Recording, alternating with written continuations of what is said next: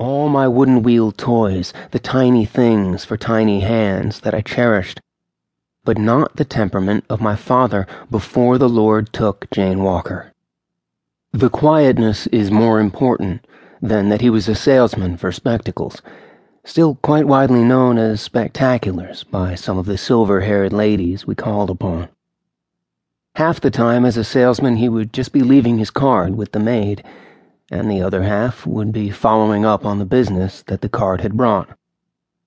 That was his day, and for some of the week, it would be mine also. It was a slow business and an honest one. Slow for a boy. The closest it ever got to an element of shrewdness was when my father would tell me beforehand to sip slow the glass of milk or lemonade that I was always offered.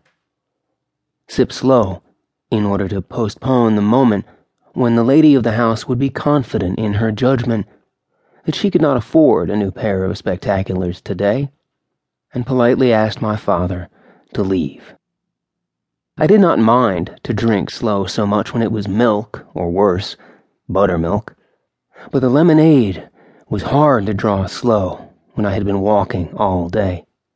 And today, if a lemonade comes my way, when it is offered, I still sip it like it is poison, when all I want to do is swim in it. All of that was in the city of New York, where I was born, and I had no notion of what the rest of the country was like. I also had little idea of what other children were like, being homeschooled by my aunt on my mother's side and mostly staring out our parlor window at other boys, pinwheeling down the street. I was intimidated by their screams and backed away from the panes as people do now from tigers in the zoological.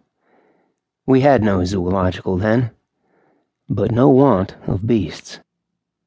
I now know this sound of children to have been their unfettered laughter, having had boys of my own once. At the time, I thought they were savages, as dangerous as the Indians I imagined hid out on the edges of the roads waiting to snatch me if I did not keep an eye out for them, and a piece of chalk to mark behind me, which every boy knew they could not cross. I am pretty sure it was April when my father had his idea. I remember the crisp blue sky, and I know I was still only a part of the way through my Christmas books that I was allowed to read for pleasure on Fridays, and so those weeks would pan out to make it April. One of them books was about a boy on a ship in the wars against Napoleon, for it rubs at my memory, and the other was set hundreds of years in the future, when the world would be better.